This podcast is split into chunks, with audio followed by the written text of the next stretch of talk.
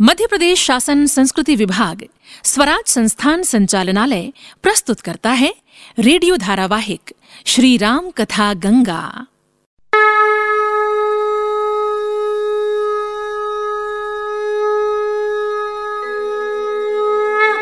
श्री राम कथा गंगा।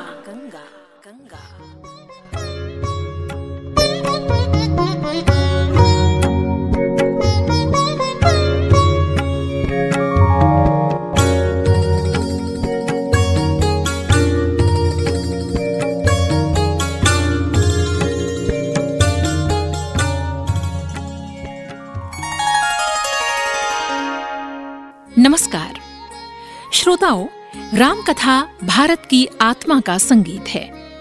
भारत की जन आस्था में राम जिस तरह से समाहित हैं, ऐसे दूसरे उदाहरण बिरले ही हैं। अभिवादन से लेकर जीवन की अंतिम यात्रा तक राम के नाम को ही हमने सत्य जाना और माना है। यही कारण है कि सदियों से श्री राम का चरित्र जन मन में रमता रहा है। सच तो ये है कि चेतना के सर्वोत्तम रूप राम मानवीय मूल्यों की सार्वभौमिक परिभाषा है। श्री राम का चरित्र कांतिमान सूर्य की तरह पूरे संसार को आलोकित करता है और राम के इस आलोक में ही जीवन अपने सर्वश्रेष्ठ की आश्वस्ति पाता है। आप जानते ही हैं कि राम कथा मुख्य रूप से संस्कृत भाषा में महर्षि वाल्मीकि द्वारा रचित रामायण और अवधि बोली में गोस्वामी तुलसीदास कृत श्री रामचरित मानस के माध्यम से जन जन के मन में रमती रही है। लेकिन बहुभाषी भारत में उत्तर से दक्षिण और पूरब से पश्चिम तक विस्तारित राम कथा ने इन दोनों महाग्रंथों का आधार लेकर अलग अलग भाषाओं में भगवान श्री राम के चरित्र को कहा और गाया है। इस तरह राम कथा ने पूरे भारत को एकता के सूत्र में बांधने का महत्वपूर्ण कार्य किया है।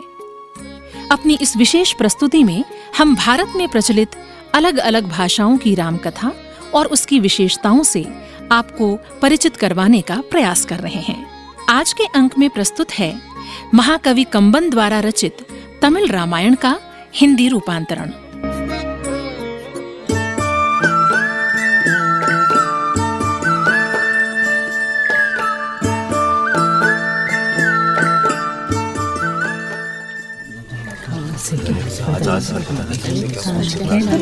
कृपया शांत हो जाइए।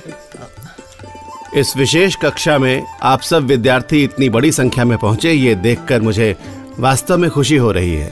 सर आप अपना समय निकालकर कॉलेज के बाद इस विशेष कक्षा का आयोजन हमारे लिए ही तो कर रहे हैं ताकि अपनी संस्कृति से हमारी पहचान हो सके। हाँ राधिका इस विशेष कक्षा का उद्देश्य तो यही है लेकिन इस कक्षा में आकर जो सीखो उस पर गौर ज़रूर करो। उसे समझो और जानो कि हमारे महान देश की संस्कृति इतिहास और परंपराएँ भी कितनी महान हैं। हाँ सर। अपने देश की संस्कृति का ज्ञान ही हमें मन और विचारों से समृद्ध बनाता है। वाह बहुत ही अच्छी बात कही राहुल ने।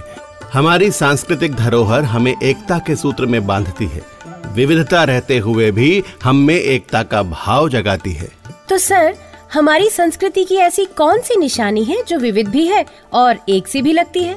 राधिका तुम्हारे इस प्रश्न के उत्तर में अगर मैं कहूँ कि रामायण अर्थात राम कथा हमारी संस्कृति की ऐसी ही एक धरोहर है तो ये गलत नहीं होगा। परंतु सर रामायण या राम कथा में विविधता कैसी है? ये तो प्रत्येक प्रदेश में लगभग एक जैसी है। राहुल तुमने जो ये लगभग वाली बात कही ना तो इसे छोटा मत समझो। भारत की विभिन्न भाषाओं और प्रदेशों में प्रचलित राम कथा इसी लगभग के कारण ही एक होते हुए भी विविध रंगी है। लेकिन ये बात तो सच है कि हर प्रदेश अथवा हर भाषा की राम कथा ने वहाँ की भाषा, साहित्य, काव्य और परंपरा को समृद्ध ही किया है। सर आपकी बात सुनकर तो विभिन्न भाषाओं में रची गई राम कथा के बारे में जानने की इच्छा पैदा हो रही है। हाँ सर बिल्कुल सच में। आ, तो ठीक है ठीक है। संस्कृति की पहचान करवाने वाले इस आयोजन की शुरुआत हम इसी विषय से करते हैं। और इस कड़ी में मैं सबसे पहले तुम्हें बताता हूँ एक प्राचीन काव्य ग्रंथ के बारे में जिसे कंबनकृत रामायण के नाम से जाना जाता है। सर इसका मतलब तो ये हुआ कि इसे कंबन ने रचा था। हाँ राधिका। इसे महाकवि कंबन ने रचा था। ये लगभग ग्यारह हज़ार छंदों अथवा श्लोकों में रची गई एक महान कृति है। सर फिर तो इसके रचयिता कंबन को महाकवि कंबन कहना एकदम उपयुक्त है। हम्म, सर उन्होंने कितनी साधना लगन और परिश्रम से इसे रचा होगा। भाई तुम्हारी जिज्ञासा देखकर लगता है कि तमिल भाषा में रची गई इस रामायण से पहले तुम्हें इसके रचयिता महाकवि कंबन के बारे में बताया जाए। हाँ सर ये बिल्कुल ठीक रहेगा। तो एक काम और करते हैं। जिस प्रकार महाकवि कंबन ने अपनी रचना जनसाधारण की रुचि अनुसार सहज व सरल छंदों में लिखी है तो हम भी कुछ उसी अंदाज में उनका परिचय प्राप्त करने की कोशिश करते हैं।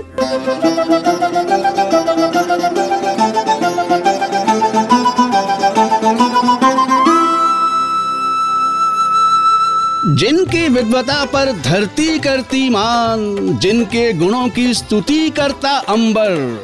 कंबन रामायण के रचयिता, कविता के प्रणेता, दक्षिण भारत में जन्मे वो थे महाकवि कंबन।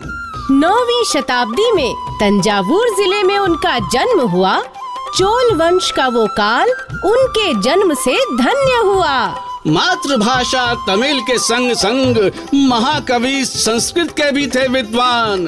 भक्ति भाव से संतों का रखा सदा उन्होंने मान। सार्थक, सहज सरल श्लोकों को रचने में महाकवि कंबन सिद्ध हस्त थे। रंगमंच की अद्भुत व्यवस्था करने में भी वो कुशल और दक्ष थे। कवि चक्रवर्ती की उपाधि देकर चोल राजाओं ने उनका सम्मान किया। उनकी रची राम कथा को हर सदी के जनमानस ने प्रणाम किया।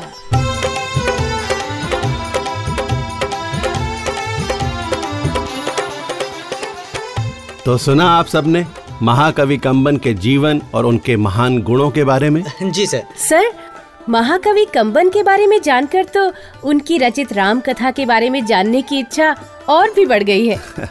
हाँ राधिका। महाकवि कंबन रचित कंबन रामायण अथवा रामावतारम की रचना होने से निश्चित रूप से तमिल भाषा को एक नया सौंदर्य मिला है। उसमें काव्यात्मकता का बोध हुआ है और साहित्य व संस्कृति का अपूर्व संगम हुआ है।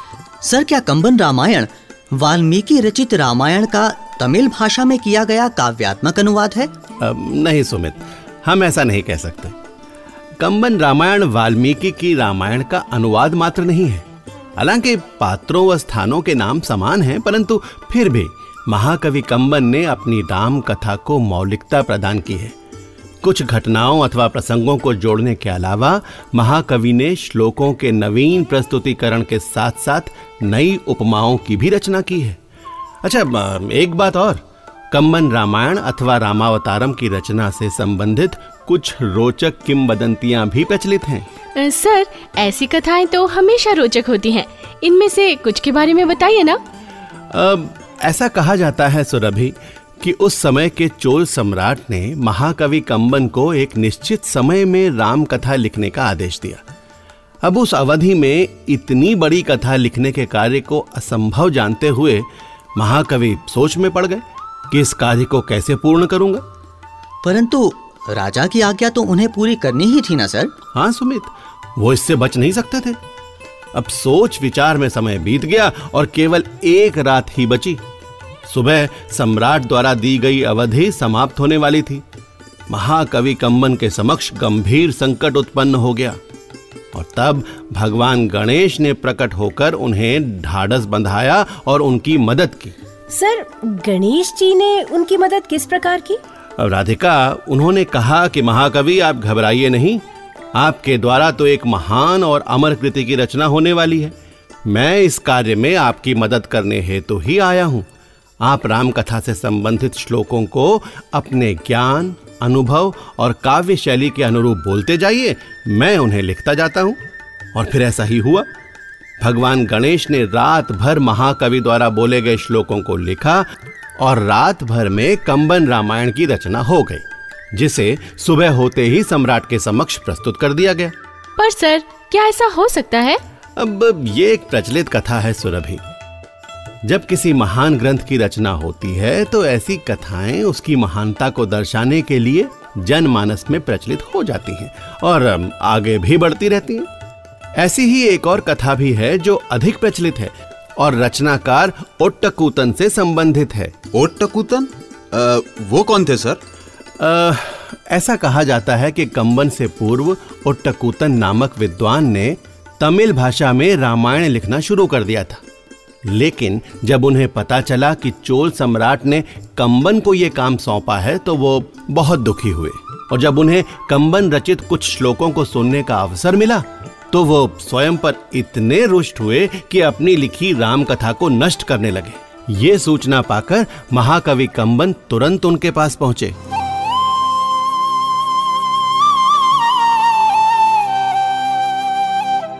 आदरणीय ओटकुटन आप ये क्या अनर्थ कर रहे हैं? अपनी इस अद्भुत रचना को क्यों नष्ट कर रहे हैं? तो तू आ गया कंबन जले पर नमक छिड़कने। अगर मेरी राम कथा इतनी ही अद्भुत है तो तूने इसे रचने की क्यों सोची?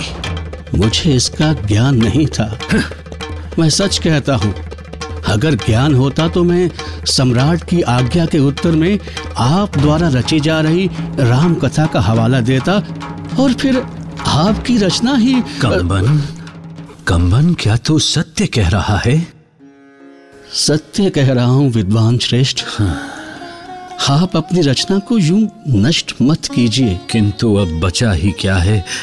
मात्र इस उत्तर कांड को छोड़कर। तो आप फिर से राम कथा रचिए। मैं आपकी सहायता करता हूँ। नहीं कंबन।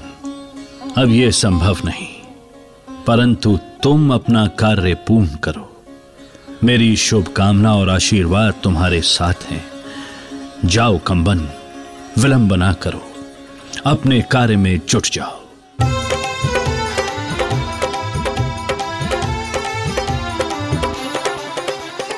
महाकवि कंबन विद्वान ओट्टकूतन के आशीर्वाद के रूप में उनका लिखा उत्तरकांड वहाँ से सहेज लाए। इसीलिए कहा जाता है कि तमिल रामायण का उत्तरकांड कंबनकृत नहीं है। शेष कथानक वाल्मीकि रामायण पर ही आधारित है। अब तो कहा जा सकता है कि महाकवि कंबन की रचना का आधार वाल्मीकि रामायण ही है। हम आधार तो वही है राधिका परंतु उस आधार पर रचित राम कथा की शैली भाव और कुछ प्रसंग भिन्न है। खैर अब तुम लोगों को उन रोचक प्रसंगों को जानने की इच्छा हो रही होगी जिनके समावेश से कंबन रामायण अति विशिष्ट बन पड़ी है, ना? जी, जी हाँ सर। अब उनके बारे में भी कुछ बताइए ना। सुरभि कथानक के दृष्टिकोण से कंबन रामायण के बहुत से प्रसंग विशेष रूप से उल्लेखनीय हैं।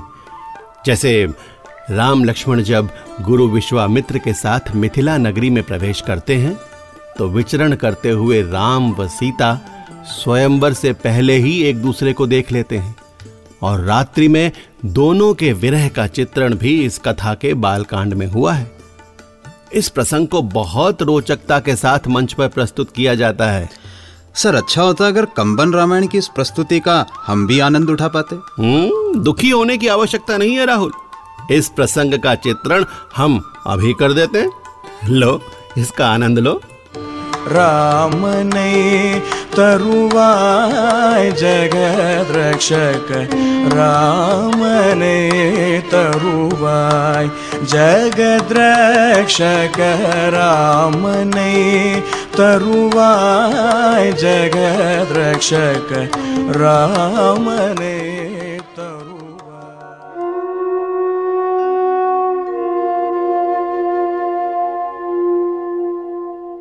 ऐसे कल्पनातीत सौंदर्य के दर्शन तो आज तक नहीं हुए।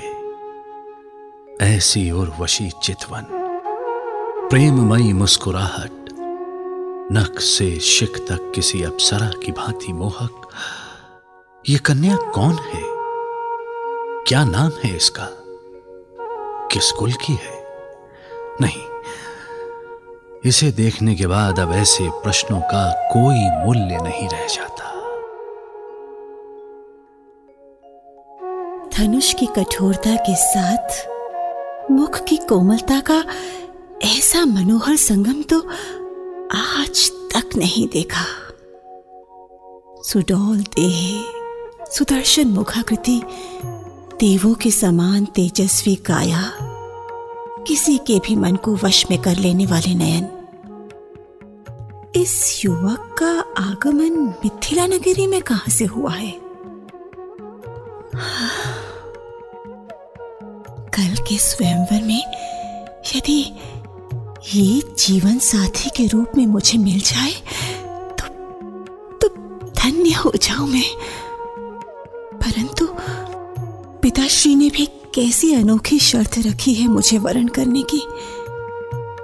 यदि ये युवक उसे पूरा ना कर पाया तो?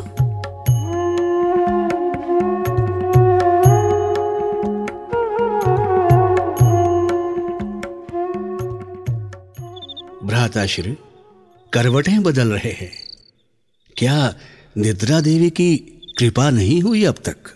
नहीं कृपा तो हुई परंतु मैं कुछ सोच रहा था। अ, तुम सो जाओ प्रिय लक्ष्मण। लक्ष्मण नहीं जानता कि अगर वो अप्रतिम सूरत मुझे फिर दिखाई ना दी तो ये रात ही नहीं संपूर्ण जीवन जागते हुए कटेगा।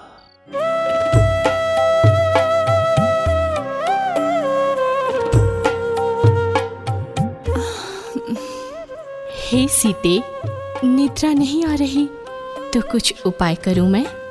दासी उपाय कर सकती हो तो उनके दर्शनों का उपाय करो। कल यदि मैं उनकी ना हो सकी तो आज एक बार और तो देख लूँ। आप आप क्या कह रही हैं? मैं कुछ समझी नहीं। कुछ नहीं। विरह की इस पीड़ा को तो मैं स्वयं नहीं समझ पा रही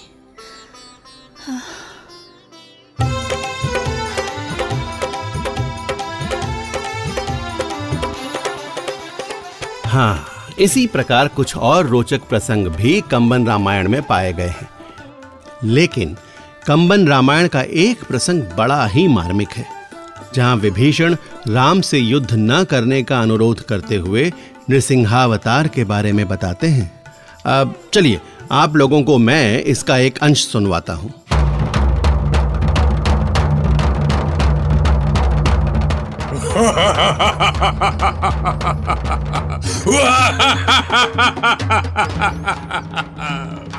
विभीषण, मुझे तेरी बुद्धि पर दया आती है। तू मेरे पास ये अनुरोध लेकर आया है कि मैं राम से युद्ध न करूँ। हाँ भ्राता रावण, क्योंकि इस युद्ध में आपकी पराजय और आपके जीवन का अंत निश्चित है। क्या कहा? क्या कहा? रावण की पराजय निश्चित है, जिसके बल और बुद्धि की कोई सीमा नहीं, जिसकी सेना में अजय योद्धाओं की भरमार है, जिसने अपने तपोबल से ऐसे वरदान प्राप्त कर रखे हैं कि कोई उसका बाल भी बांका नहीं कर सकता, जिसकी मायावी शक्ति का लोहा देवता भी मानते हैं। तुम कहते हो कि उस रावण की पराजय होगी, एक साधारण मानव से उसकी पराजय होगी। हाँ क्योंकि श्री राम साधारण मानव नहीं, अपितु विष्णु का अवतार हैं। और अवतार पुरुष के समक्ष कोई माया, कोई वरदान, कोई अस्त्र शस्त्र काम नहीं करता। आप स्मरण करें राजा हिरण्य कश्यप को। उस अहंकारी के पास वरदान था कि उसकी मृत्यु न अस्त्र से होगी, न शस्त्र से, न मानव द्वारा होगी, न पशु द्वारा। न दिन को होगी, न रात को, न धरती पर होगी और न आकाश में। हाँ तो फिर क्या हुआ? फिर भी भगवान विष्णु ने नरसिंहावतार लेकर उसे समाप्त कर दिया। वो एक खंबे से प्रकट हुए। वो आधे मानव थे और आधे सिंह। अर्थात न वो पूर्ण मनुष्य थे, न पशु। उन्होंने हिरण्य कश्यप को अपनी गोद में लिया। इस प्रकार न वो पृथ्वी पर था, न आकाश में। उस समय समय गोधुली बेला का था। अर्थात न दिन था न रात थी। और भगवान ने अस्त्र शस्त्र के स्थान पर अपने नाखूनों से चीर कर उसे मार डाला। इसलिए मैं आपसे अनुरोध करता हूँ, भ्राताश्री, आप अपनी किसी शक्ति का घमंड ना करें। सीता माता को लौटा दीजिए और श्री राम से युद्ध का विचार त्याग कर अपनी लंका, लंकावासियों और अपने कुल का हित सोचिए भ्राताश्री अपने कुल का हित सोचिए। विभीषण, तेरे इन आंसुओं का मुझ पर कोई प्रभाव नहीं पड़ने वाला। जा जा इन्हें राम के सामने बहा और उसे समझा कि वो जीवित रहना चाहता है तो चुपचाप अयोध्या लौट जाए।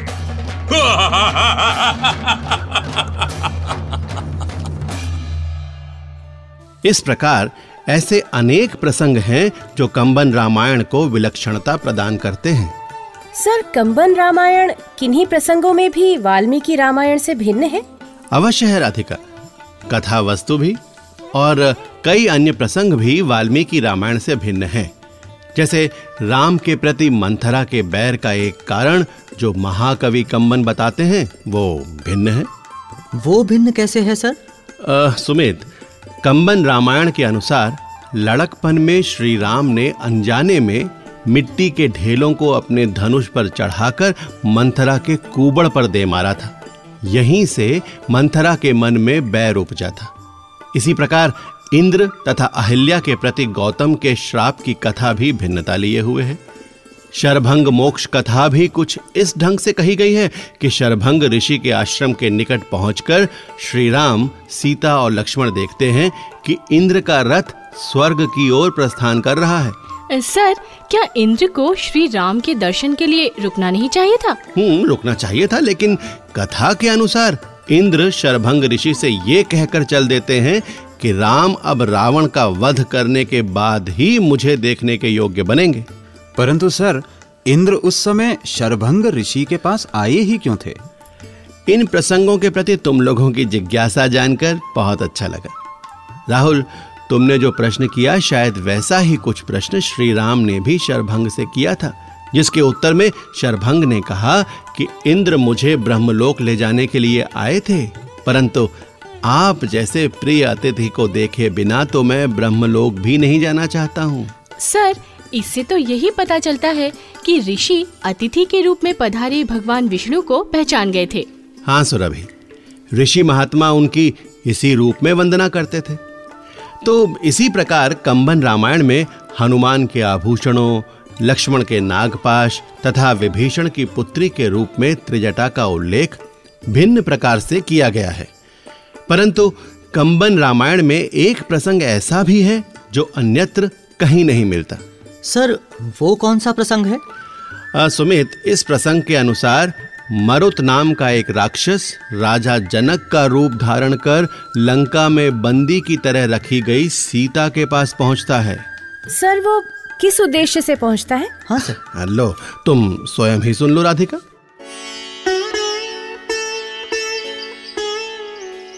प्रिय जानकी। पिताश्री आप यहाँ लंका में आप यहाँ कैसे और क्यों पहुँचे? ये मत पूछो बेटी कि मैं यहाँ कैसे पहुँचा। मैं यहाँ तुमसे एक विनय लेकर आया हूँ। कहिए पिताश्री। बेटी श्री राम और रावण के भीषण युद्ध के प्रभाव से समस्त जीव ही नहीं। धरती आकाश व पाताल तीनों लोग भी नष्ट हो सकते हैं। अतः इस युद्ध को रोकना होगा बेटी। परंतु इसे रोकने में मेरी भूमिका क्या हो सकती है? तुम ही इसे रोक सकती हो। अगर तुम लंकाधिपति रावण का रावण का प्रस्ताव स्वीकार कर लो तो पिताश्री! हाँ बेटी। हाँ।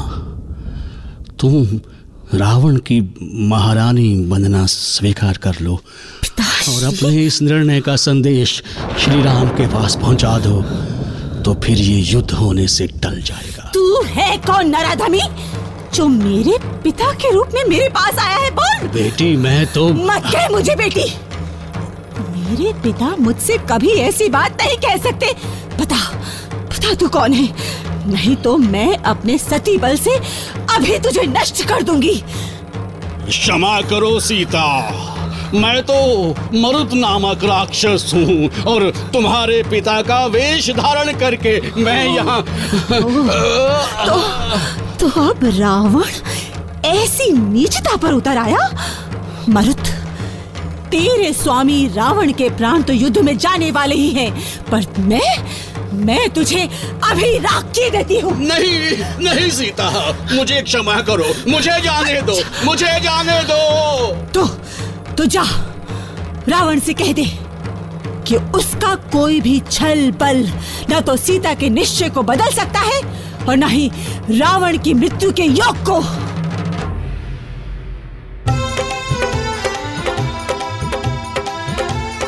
तो विद्यार्थियों, इस प्रकार हमने जाना कि महाकवि कंबन रचित कंबन रामायण अथवा रामावतारम एक ऐसी अनुपम रचना है जो किसी सुरीले व सार्थक गीत की तरह मन मस्तिष्क को स्पंदित करती है। इसके श्लोक एवं छंद काव्यात्मकता में रचे बसे साहित्य से ही नहीं, हमारी विविध रंगी संस्कृति से हमारा परिचय करवाते हैं। तो आज की इस कक्षा को हम यहीं संपन्न करते हैं। अगली कक्षा में राम कथा के एक और रूप से परिचित होंगे। नमस्कार सर। नमस्कार। अभी आप सुन रहे थे मध्य प्रदेश शासन संस्कृति विभाग स्वराज संस्थान संचालनालय की प्रस्तुति रेडियो धारावाहिक श्री राम कथा गंगा। आज की कड़ी महाकवि कंबन के तमिल रामायण पर केंद्रित थी। इस रेडियो धारावाहिक का अगला अंक लेकर हम कल फिर उपस्थित होंगे। तब तक के लिए हमें अनुमति दें। नमस्कार।